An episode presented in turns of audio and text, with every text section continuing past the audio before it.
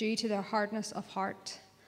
They have become callous and have given themselves up to the sensuality, greedy to practice every greedy to practice every kind of impurity.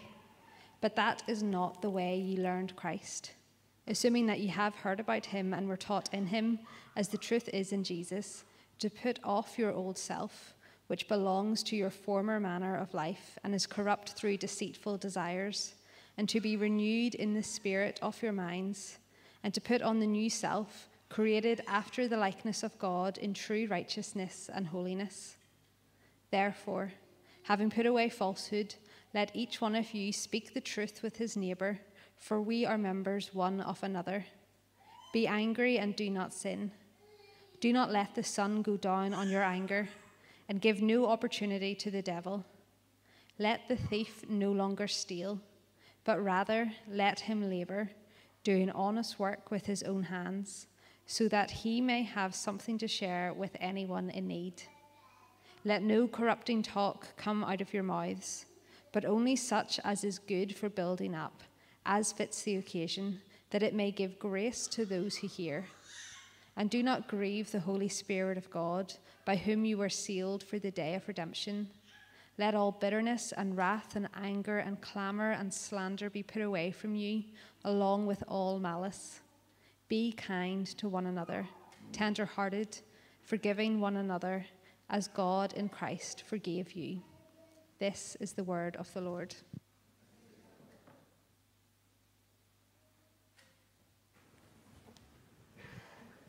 Thanks, Chloe. Okay. Everybody okay?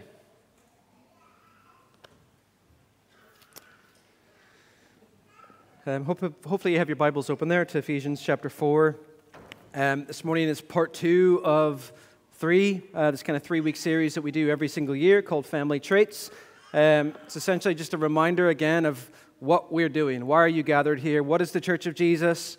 Uh, what does it mean to be part of the local church? And particularly, what does it look like in our, in our specific context in East Belfast in 2022? Um, it's important. We do this every year. Um, so if you're, if you're like an old timer and you've been around here for a long time, this is important for you to hear because Jesus likens us to sheep, and sheep go wayward. We have a ten- tendency to, to lose our focus uh, and to kind of go our own way. Sheep need a shepherd. Sheep need to be reminded to make sure they stay on course. Uh, so that's what this uh, yearly reminder is meant to be.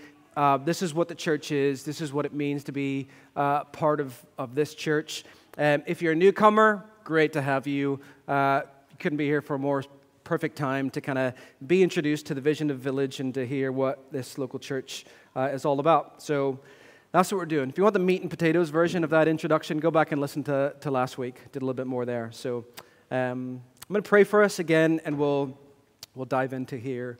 Um, uh, Lord, we pray that you would, uh, you would be on display. I pray, Lord Spirit, that you would uh, be active right now, um, that you would be opening hearts, uh, you'd be softening hearts, um, that you would be um, teaching um, even though I'm up here uh, sharing words, I pray they would be your words. Um, I pray your truth would penetrate our souls in a way that only you can do. Uh, give us a, a, a, clear vision, Lord. Give us more energy for uh, being your people. Pray you do that this morning. Amen. Um, here's our mission statement again uh, Village Belfast desires to be a gospel shaped community of people who love Jesus, love each other, and love our city of Belfast as we join God in what He's doing, this renewal of all things.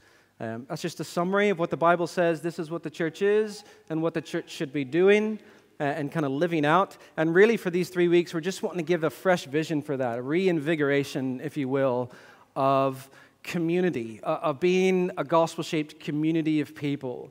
Um, gospel shaped community. Like that's what, that's what makes this community this community, right?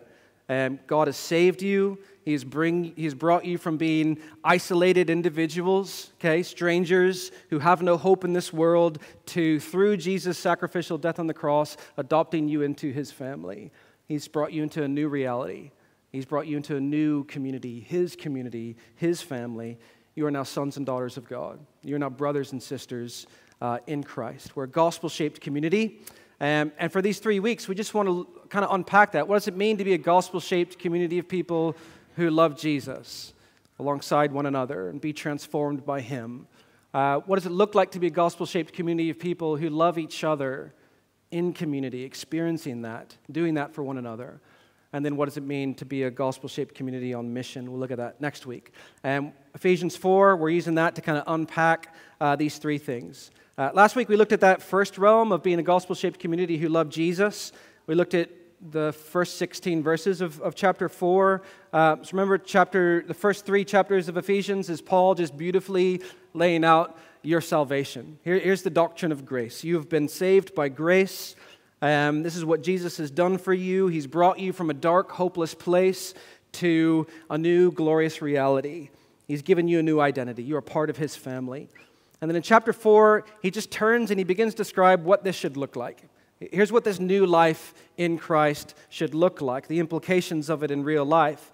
Um, verse 4, chapter 1, he, he urges us then to walk in a manner that's worthy of this calling to which we've been called. This new way of walking, he says, is with humility, with gentleness, with patience, bearing with one another in love, eager to maintain the unity of the Spirit. He's essentially saying this is the new life in this kingdom there should be a change in you. There should be a transformation happening in you. You're, you're meant to be maturing and, and growing up in Christ together. No longer children tossed to and fro, but growing up into Jesus. This spiritual renewal that should be happening in community alongside one another, okay? Is there a personal responsibility to it? Absolutely.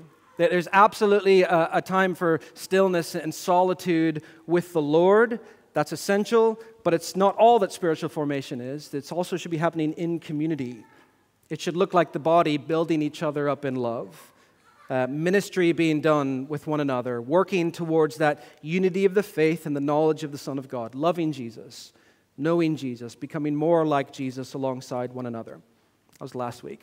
Um, this week, we want to look at that second realm. What does it mean to be a gospel shaped community of people who love each other?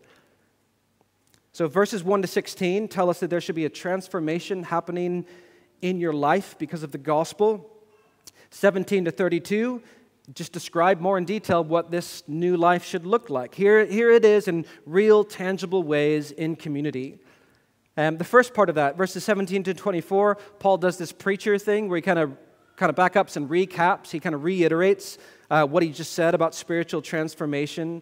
So, verse 17, he says, now, this I say and testify in the Lord that you must no longer walk as Gentiles do in the futility of their minds. So, do you see how that mirrors verse 1? There, there's this new way of walking, but here he, he kind of spends a minute and, and reflects on the old way of walking. He doesn't do that before. He says, Don't walk, here's the, the negative, don't walk as the Gentiles do. Um, remember who Paul is writing to? This is a church made up mostly of, of Gentile converts. So here he's speaking to them about their past life. Uh, he's speaking to them about their, their old identity, that old way of living.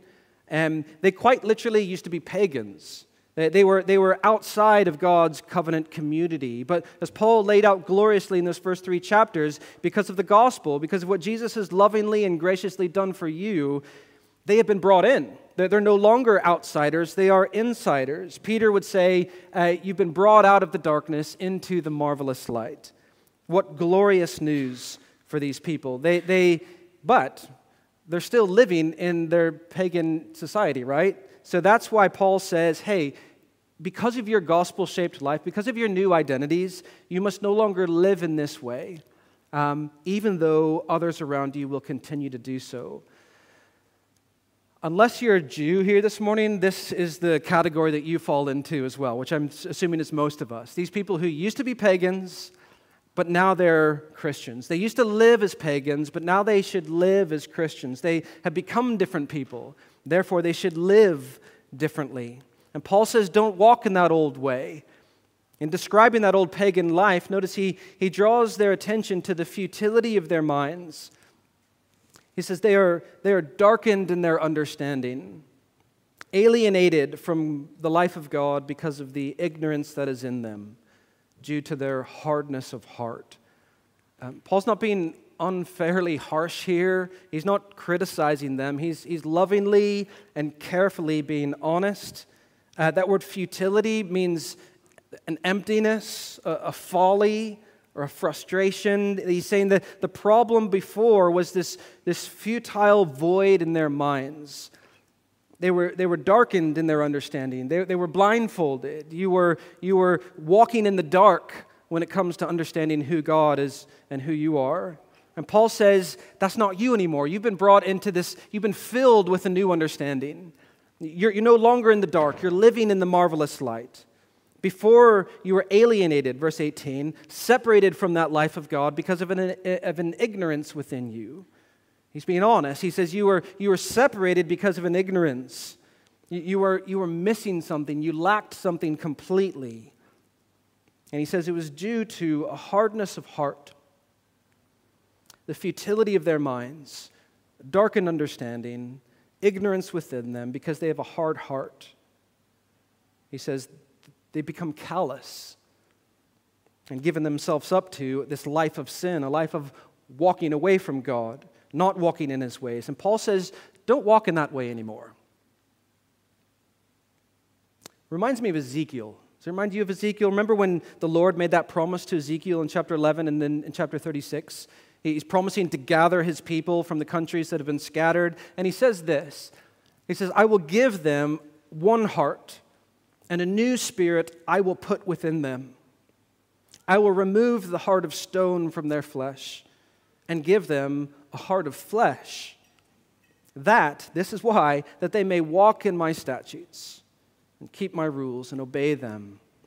And they shall be my people, and I will be their God. That's that promise of God again, right?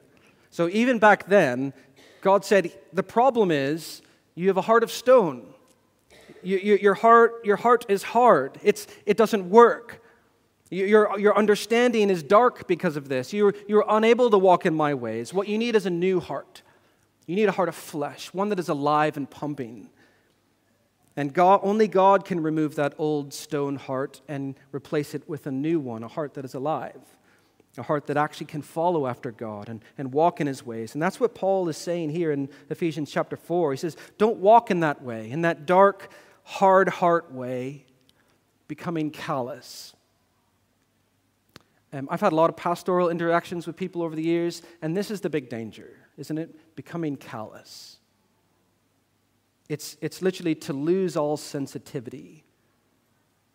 Um, I met with a struggling brother recently, and he confessed, You know what worries me is, is not that I'm sinning, but that I'm just, I'm kind of not caring that I am. I'm just kind of losing that sensitivity, just becoming callous which Paul says leads you deeper and further down that road, that path of walking away from God. It's dark, it's scary, but in verse 20, Paul changes gears and he actually he begins to encourage them. He doesn't want to strike fear in them. He wants to encourage them. And so he says, "But that's not the way you learned Christ." Isn't that so beautiful? But that's not the way you learned Christ, assuming that you have heard about him and were taught in him as the truth is in Jesus. I think that's so beautiful. He says, that's not the way you learned Christ. So, how does Paul encourage them? How, how does he push them away from living in this old dark way into this new way of following after Jesus? By pointing them to Jesus. Okay, there's, there's something so simple and, and profound about verse 20. But that's not the way you learned Christ. So, what's Paul concerned with? He doesn't want you just to learn about Jesus, he wants you to learn Jesus. He, he wants you to, to, to learn Christ. That's the goal, right? We live in Northern Ireland. This is like the, if there's a, a, a buckle of the Bible Belt of Europe, we're in it, right? Like everyone has grown up in church, everyone knows the gospel, you've heard about Jesus, and that's the danger here. He's like, do you have a lot of doctrine in your head? Do you have a lot of maybe right theology kind of lined up? Do you know a lot about Jesus, but not know Jesus? There's a difference there, isn't there? Those things aren't bad, those things are great. They, they, they, I'd argue they, they help us to know him better, but what's the goal? To learn about Christ or to learn Christ? Notice there's three parallel expressions in verse 20 and 21. If you're a note taker or if you write in your Bible, circle these. Verse 20, you've learned Christ. Verse 21, you, you heard him. And it's a, it's a little unfortunate that some of the translations, like the ESV, say you heard about him. Um, although I understand why you would add that, that in there, that preposition doesn't exist. It's literally, you heard him. So, so Paul's assuming that when Christ is preached, or when he's taught, or when you share Christ, people are hearing Christ. You heard him. And then verse 21, you were taught in him. You learned Christ, you heard him, and you were taught in him. John Stott put those, puts those three together beautifully, and he says, Christ is the teaching, he's the teacher, and he's the context. Jesus is the subject, the object, and the environment of learning, the way of living in God's new community. For the truth is in Christ, the truth is in Jesus, he says. You want the truth? Go to Jesus. Be with Jesus. Learn Jesus. And what specifically have they learned? What have they been taught? Verse 22 learning Jesus, the truth in Jesus, they've been taught that becoming a Christian involves radical change, right? Spiritual transformation. He says to put off your old self, which belongs to your former manner of life and is corrupt through deceitful desires. Put that off and to be renewed in the spirit of your minds and to put on this new self created after the likeness of God in true righteousness and holiness. To have that old, hard heart of stone removed and to be replaced with a heart of flesh that results in this new way of walking, this new kind of living. It's like he's like, here's a new set of clothes to walk in, to become more like Jesus in. Isn't that beautiful? That's the goal transformation by learning Jesus, by loving Jesus in community. Now what? Now what? That's not, the, the, that's not, that's not where it stops. What does it look like? What, what's, what's next? Well, verse 25, he gets into that and he tells us what. There should be the, the, the result of walking in a manner worthy of your calling should be a transformed community of love. That's the result. This transformed community of love and unity. Verse 25, therefore, having put away falsehood, let each one of you speak the truth with his neighbor, for we are members of one another. So that, that neighbor is it means someone who's near to you. Um, and Paul says, speak the truth with them. Um, he doesn't have in mind just any old neighbor. He doesn't, he's not thinking of your next door neighbor or your, your, your colleague at work, which is it's good to speak the truth to them as well. But here specifically, he has in mind God's community that you've been brought into. Because he says, For we are members of one another. He's specifically talking about your brothers and sisters in Christ, your, your church family. That word member is literally a limb of a body. You're a limb of the body now, Christ's body. That, that's, that's what you're brought into. And so that's what he's talking about in this section. He says, Put away that old life, be renewed spiritually, walk in your new life, your new identity. And what does that look like? It looks like speaking the truth to your neighbors, your, your brothers and sisters of this fellow body.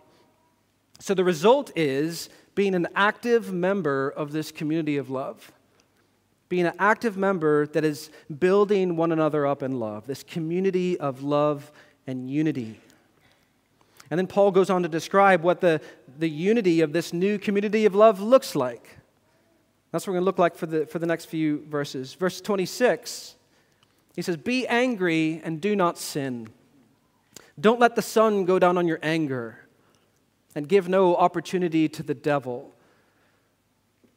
he's implying it's messy, right? He wouldn't have to say that if it wasn't going to be messy. He's like, although these members are saved by grace, they're not perfect yet. like someone once said, the, the church is a hospital for sinners, not a museum for saints. That's true, it's messy. You're, you're, you're, there's work to do, there's sanctification, there's maturing to do. You're going to step on each other's toes. You're, you're not going to get, get it right all the time. So he says here, this has to be a forgiving community. It's a community of grace. Be angry, but do not sin. That's an echo of Psalm 4, right? We looked at that during the summer. It seems to be this Hebrew idiom, which, which, has, which kind of permits and restricts anger. Um, it, it, actually, I think this phrase, it, it's meant to help us through navigate these real feelings that we're going to encounter on this messy road to sanctification, right? I think Paul's using this to describe this life in this new community. He's saying this needs to be a community where you can be honest about how you're feeling. This is a community where you can be honest and where you can be vulnerable. But it's a community of grace, it's a forgiving community. It's a place where you, you don't have to let your anger fester. No, we, we deal with these things alongside one another. And the only reason that we can deal with them is because we're a gospel shaped community. We can forgive and we can extend grace because that's exactly what God has done for us in Jesus. So he says this is a community that, that deals with their issues. It's a community of grace. Verse 28 says, Let the thief no longer steal, but rather let him labor, doing honest work with his own hands, so that he may have something to share with anyone in need. Again, he's implying it's, it's messy. Uh, some of you used to be thieves. you're not perfect. You're not this like angelic community, right? It's, there, some of you have dark paths. But because of the gospel, Paul says, don't live like that anymore. Let the thief no longer steal, but rather let him labor. Let him work honestly now. There's this change. He's saying there's this transformation in this community's work and ethics. There's a transformation in their work and their ethics. To put it another way, there's a transformation in the way that these people work but there's also in a transformation in the reason that they work. There's this new, uh, you're to work honestly, you're to work um, not thieving and, and, and deceitful, but, but in an honest way. But he says there's a new reason for their working, doing honest work, so that they have something to share with anyone in need. So there's this new outward focus in a person's motivation for their working. That's fascinating, isn't it? That's really deep. He's speaking not just on a surface level here, the external, he's talking about what's happening inside of you. Paul says there should be a, a, transformation in the way that you work. You're not deceitful, you're doing honest work. But he says there should be a transformation in the reason that you work. You're no longer primary, primarily concerned with self. You're, you're no longer working with selfish motivations working in order to get your, that best life, that, that beautiful Instagram worthy life, right? Is that wrong? Is it, is it wrong to have nice things? Not necessarily. Paul's just saying because of that spiritual renewal, because of that transformation that's happening inside of your heart because of Jesus, there should be this introduction of this new motivation for working. And that motivation, that new reason is how can I help others? How can I help others in their need? You're now concerned with others. Why? Because this is a gospel shaped community, right? You're, you're, you're, able to do that because God was concerned with you in your deep need. He was concerned with pulling you up from your grave when you couldn't do it yourself. God sent his son Jesus to work on your behalf in order to share with us in our need. Do you see the gospel here? Do You see this new gospel shaped way of working? It's transformation in this community in the way they work, but also transformation in the reason that they work. Verse 29 Let no corrupting talk come out of your mouths, but only such as is good for building up, as fits the occasion, that it may give grace to those who hear. So, this is a community of, of love and unity, and we see there's transformation in the way they speak to one another. They've transformed tongues. Uh, this is a huge one, isn't it? Um, they're all important, but this one is huge. Um, James 3 says, The tongue is a fire, a world of wickedness among our, among our members, staining the whole body, setting on fire the entire course of life, and set on fire by hell. James is pretty serious about the way we're supposed to talk to one another and use our tongues. Because if there's one thing that can tear a community apart, it's a single tongue. It's the way you talk to one another, and maybe more importantly, the way you talk about one another. And the Bible, uh, Paul even talks a lot about gossip, he talks a lot about slander and corrupting talk. And it's not surprising that Paul puts this in his description of what a community of love looks like. He says there should be a change in the way that you speak to and about one another. Let no corrupting talk come out of your mouths, but only such talk that's good for building up the body, that's good for building up one another in love. That's the purpose of this new community, right? We saw that in verses 16 and 17. Speak the truth in love so that we can grow up in Christ, pulling everyone towards Christ, building up the body in love. So Paul says, Let everything that comes out of your mouth be for the sole purpose of building up one another in love. Um, are you doing this? Are you doing this in, the, in your humor, the way we joke around with one another? Are we doing this in our, in our teaching from here in your lives? Are you doing this in your casual conversations when no one else is listening, behind each other's backs? Is it, is it building up one another in love. If, it, if it's not, Paul would say that's the old corrupting talk, get rid of it. For the building up, he says, as fits the occasion. What's he saying there? He's talking about wisdom, right? He's, he's, he's saying wisdom and how and when we talk to each other. That, that word occasion, it, it, it's the exact same word as that word need. It's the exact same thing. He's saying, when is it necessary? When is it needed? He's talking about having wisdom in your speech. Are you someone who just doesn't know when not to talk? Hey, they just, nah, they just don't seem to have a filter. Um, can I just tell you, that's not a quirky character trait. That's a lack of wisdom that often leads to corrupting talk, that often leads to pain and disunity. Again, do you see how this is similar to the previous point? Paul's saying there should be a difference in the way that you talk to one another, but also a difference in the reason that you talk to one another. The reason should always be for building up. He says that it may give grace to those who hear. Isn't that beautiful? Paul says, You actually, in your speech, get to give grace away to people. Who does that sound like? Chapter 2, it sounds like God. He's the one who gives grace, He's the one who saves by grace in Jesus. And Paul's saying, listen, in Jesus, you have a new Father. You have a new Heavenly Father who's in the business of giving grace away, and you now get to enter into that family business. With your speech, with your talk, you get to give grace away, grace upon grace. That should be your purpose. That should be your motivation for everything that comes out of your mouth. You have been shown immeasurable grace by God. You now have the privilege and the duty of extending that grace to others.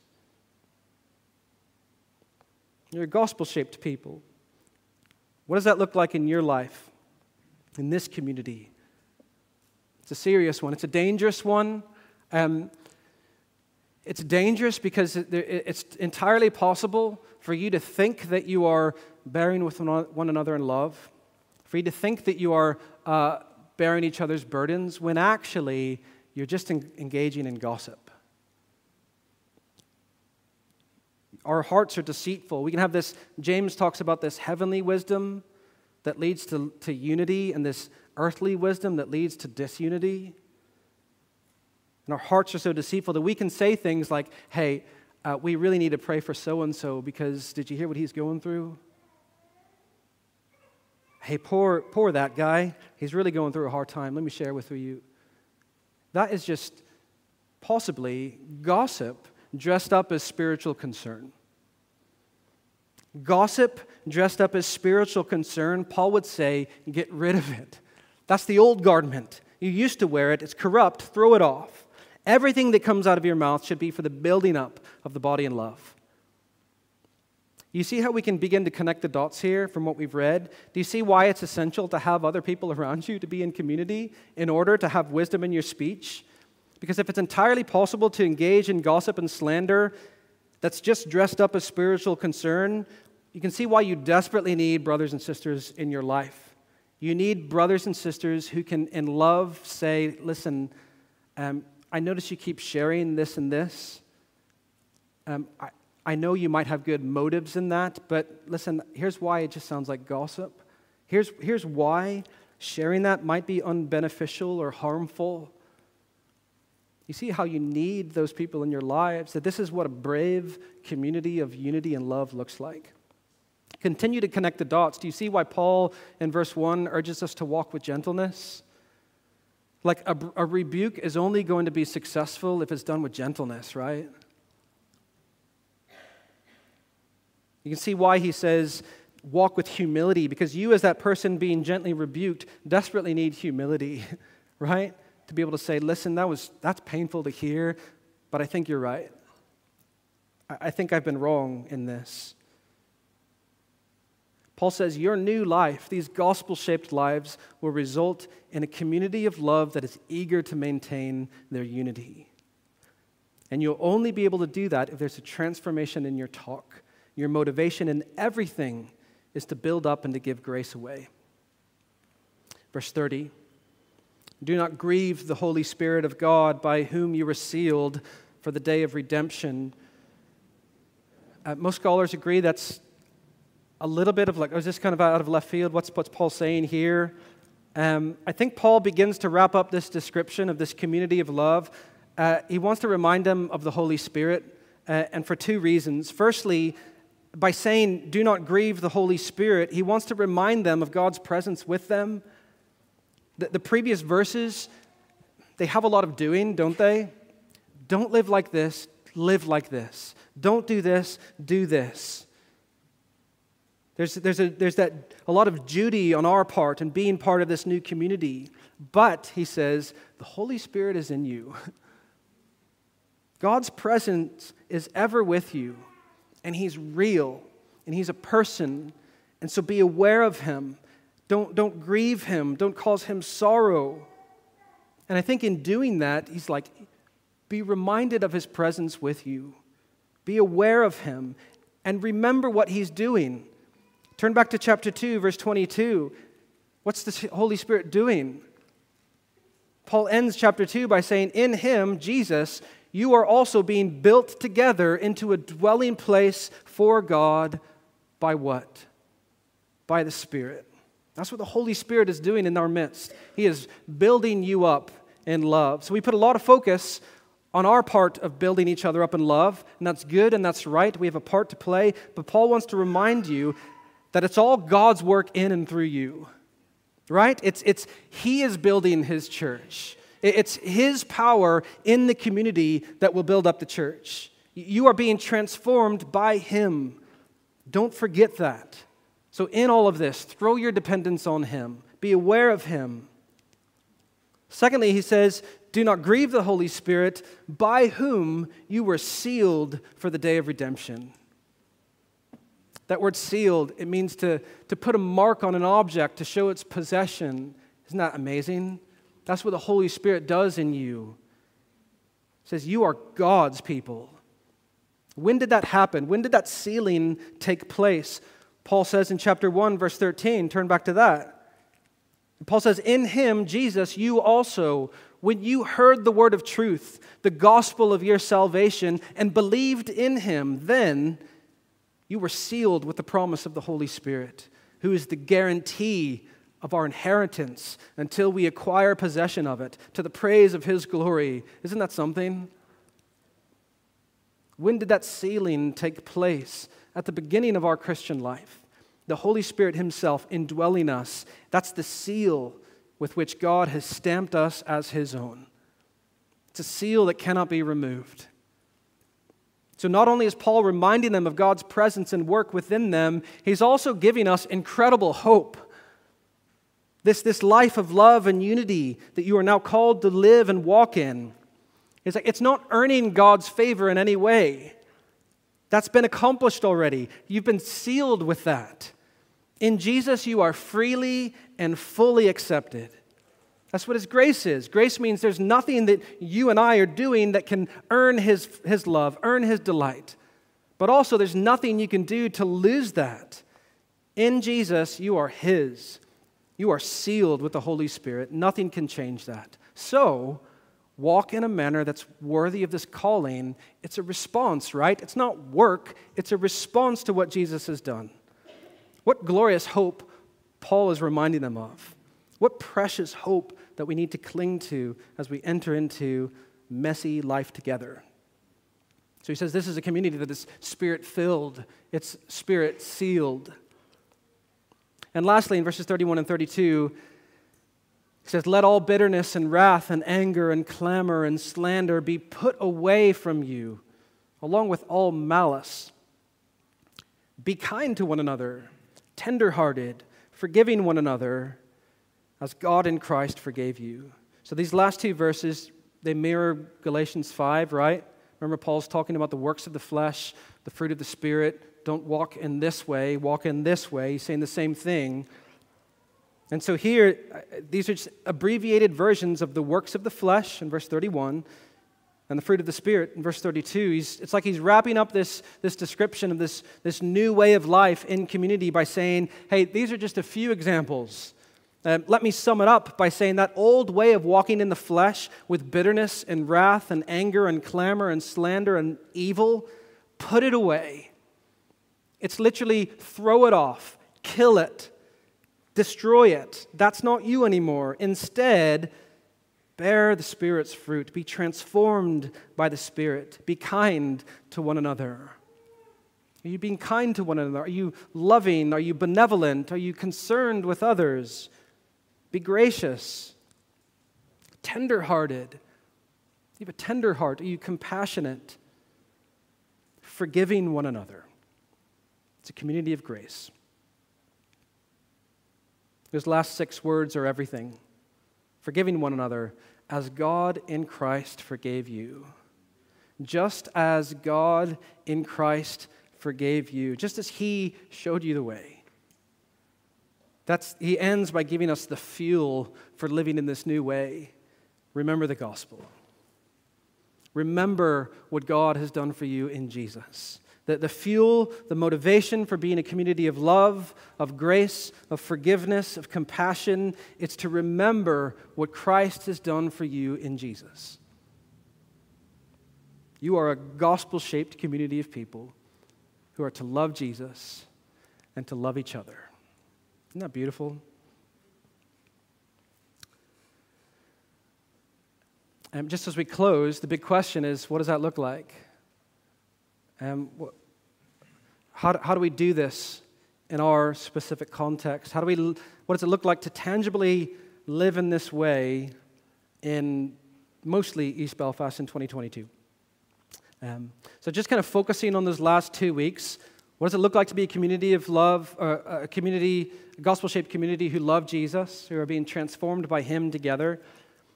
And then to, to live out that new way of life as a community of love and unity, what does that look like? How do we do it? Um, I don't know entirely, but I can tell you that it cannot be done in 90 minutes a week on a Sunday.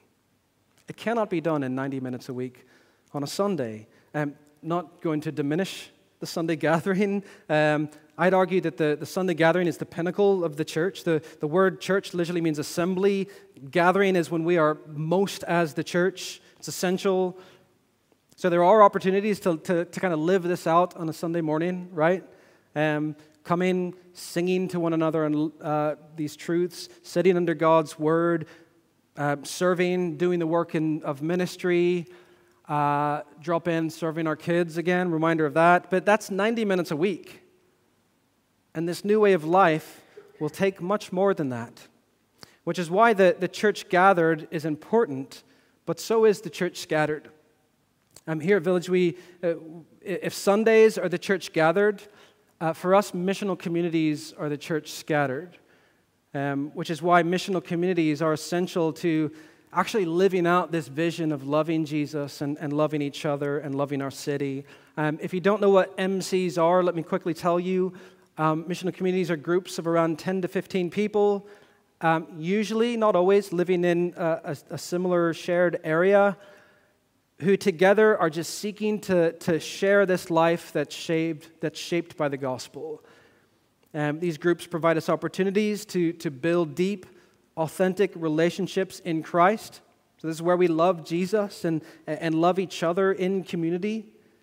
They also provide opportunities for us to invite others in to experience God's love and His grace and to see it in action. And we'll get into more of that next week. Um, this is the church scattered for us.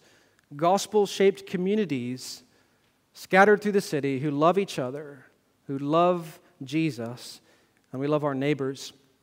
Um, there's two kind of aspects to, to kind of life in MC. Um, we tend to kind of talk about them in terms of the formal times together and the informal times together. So, so the formal times, uh, we call that family dinners. So usually there's uh, a specific night that suits everyone in that group to, to come together to share a meal, uh, to sit around a table, uh, to, to open up the Bible, to encourage each other, to, to be transformed in that way, and to pray. Um, but there's also the informal part of MC, the, which is the everyday, kind of ordinary rhythms of life together. Let's go into the park, go into the pub, go into a gig, whatever. These, these everyday rhythms of life together that are walking in this new way. Um, just as important, right? It's so easy. I can tell you from someone who's been here from day one to kind of fall back into thinking, okay, MC Tuesday night, got to go for go to go do that. This we're trying to like shatter that again. MC is something that you are the church, you are the church scattered, and how do you live that out? Um, and this is the place where we, we practice walking in that new way. Ordinary people doing ordinary things, but with gospel intentionality. Living these normal lives, but with this new gospel information, this new gospel shaped, informed manner. Let's be honest, missional community has been the, the aspect of, of village that's, that's had the most strain on it over the past few years, right? It's been the hardest. Um, if we're really honest, we probably haven't felt the, the, or seen the full recovery of community together, life together, in a kind of uh, post COVID world. Can I say that without being canceled? Like, you know what I mean?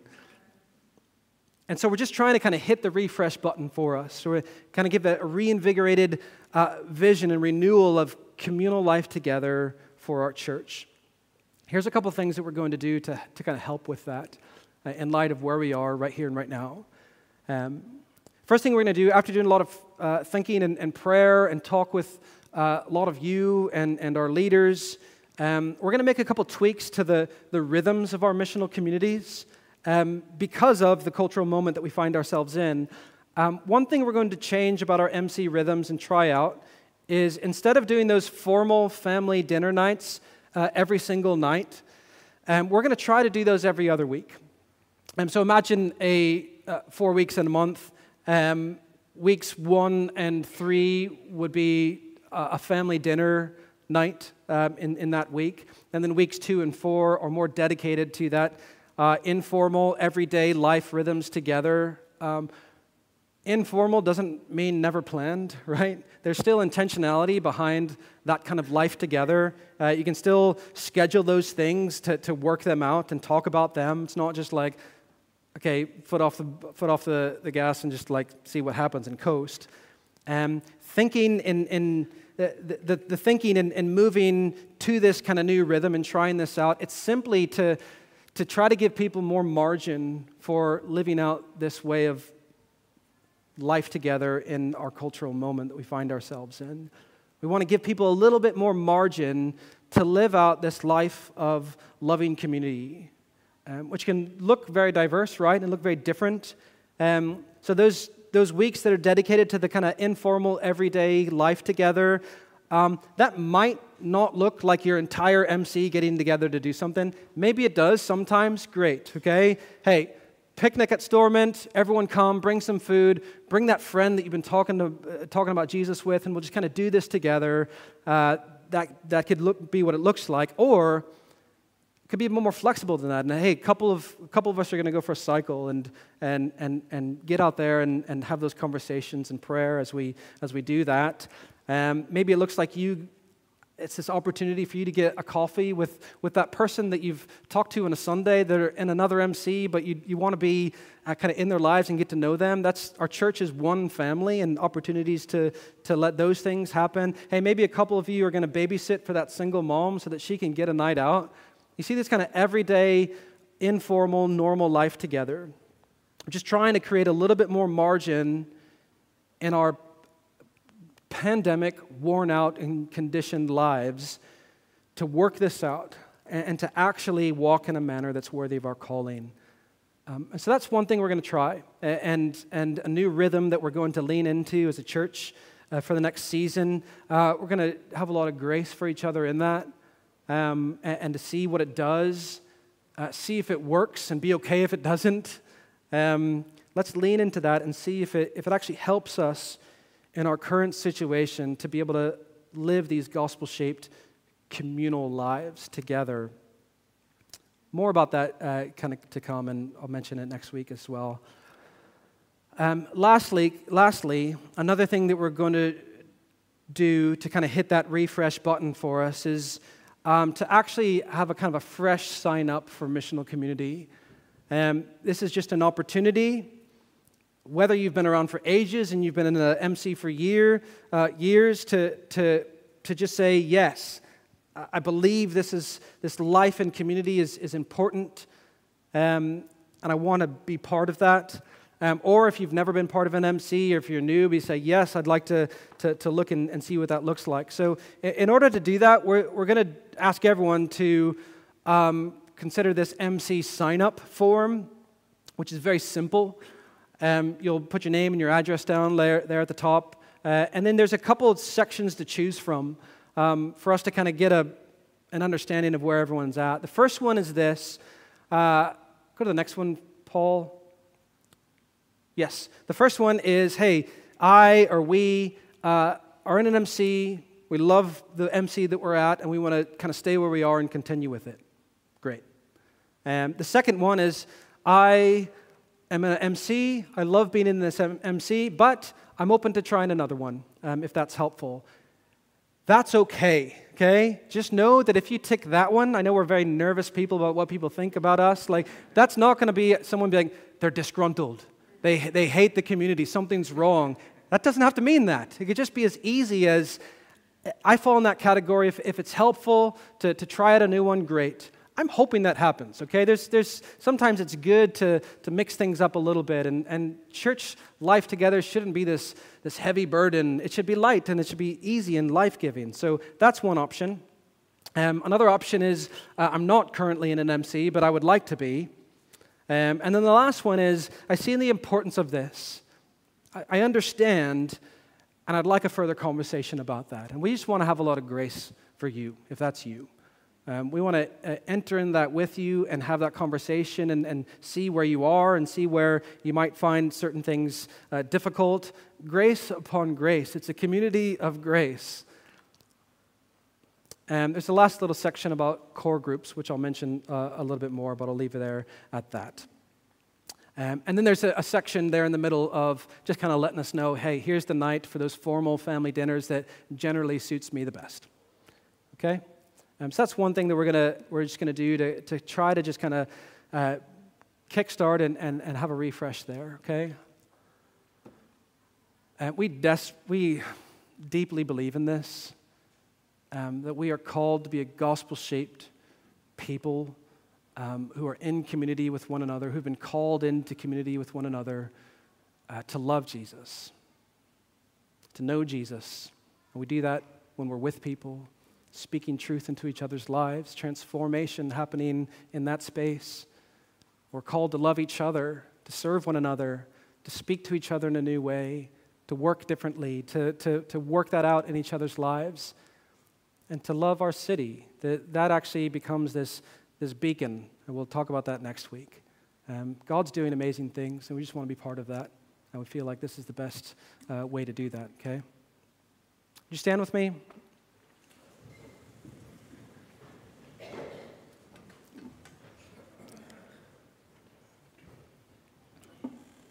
Um, Jesus, uh, you are King. You reign uh, forever. Um, as Paul says in Colossians, you are the beginning. All things were created through you and for you. Um, that includes us, Lord.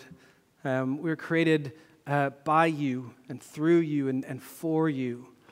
And we want our lives to, to, to reflect that. Um, we don't want to be the same, Jesus. Um, this cost you everything to bring us in, to give us a new identity, a new reality. Um, I pray you'd, you'd give us a, a, a heart and a vision uh, for actually doing that, for actually living these transformed lives and, and working that out together in a messy way. Um, thank you for the Holy Spirit, um, for your presence with us, that you are doing the work. that you are the one who is building this, this family up together to be a, a dwelling place for God. How incredible is that? That you have sealed this community um, as God's very own, this inheritance that will be ours because of you. Um, keep our eyes on the gospel, Lord. May we be a gospel shaped people. Um, Lord, I just pray for those who um, are feeling weary this morning um, who even f- find that kind of weariness of entering into uh, some life together. Lord, I pray uh, the gospel would change that for them. Um, they would rest in you and to know that Jesus, you offer us rest, that your, your, your way is, is light, it's not burdensome. Um, help us to figure that out and work that out and encourage each other in that, Lord. Um, help us to strip off all of the old way that we are still wearing at times Help us to, to, to throw that off and to kill it, to destroy that old way, and to be eager to be this community of love, maintaining the unity of the Spirit in a bond of peace. Um, and may that glorify you, Jesus, and do something in this world. Pray that in your name. Amen.